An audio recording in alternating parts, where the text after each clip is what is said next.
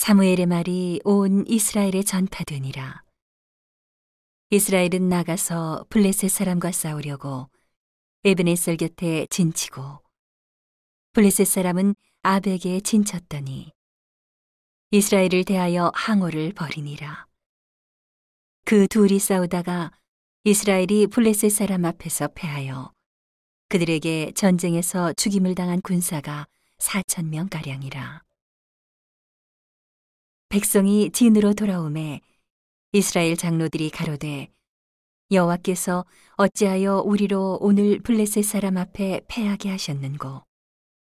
여호와의 언약궤를 실로에서 우리에게로 가져다가 우리 중에 있게 하여 그것으로 우리를 우리 원수들의 손에서 구원하게 하자 하니. 이에 백성이 실로에 보내어 그룹 사이에 계신 만군의 여호와의 언약궤를 거기서 가져왔고 엘리의 두 아들 홈니와 비느하스는 하나님의 언약궤와 함께 거기 있었더라. 여호와의 언약궤가 진에 들어올 때에 온 이스라엘이 큰 소리로 외침에 땅이 울린지라.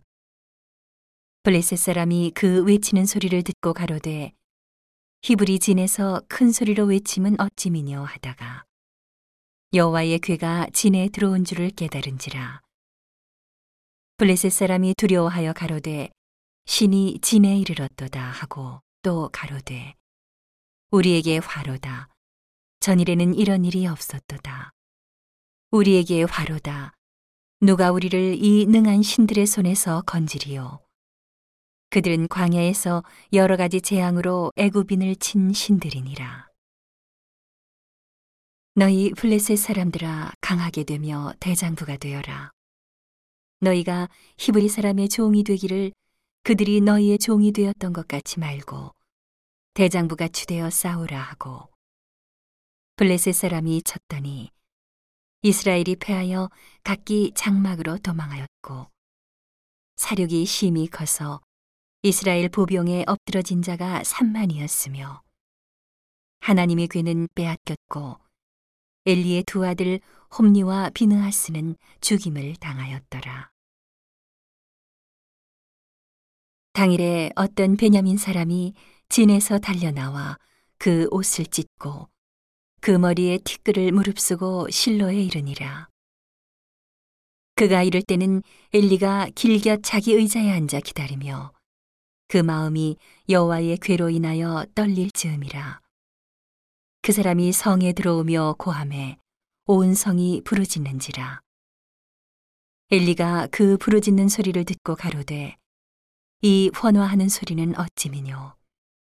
그 사람이 빨리 와서 엘리에게 고하니 때에 엘리의 나이 98이라 그 눈이 어두워서 보지 못하더라.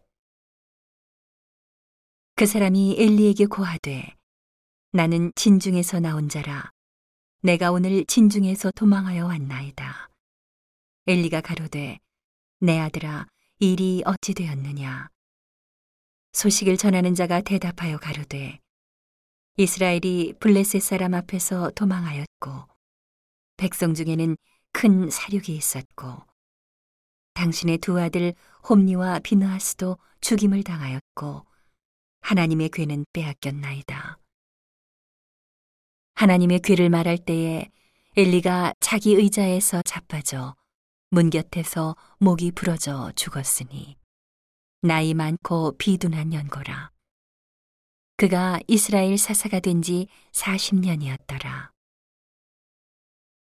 그의 며느리 비나하스의 아내가 잉태하여 산기가 가까웠더니 하나님의 괴에 빼앗긴 것과 그 시부와 남편의 죽은 소문을 듣고 갑자기 아파서 몸을 굽으려 해산하고 죽어갈 때에 곁에 섰던 여인들이 그에게 이르되 두려워 말라.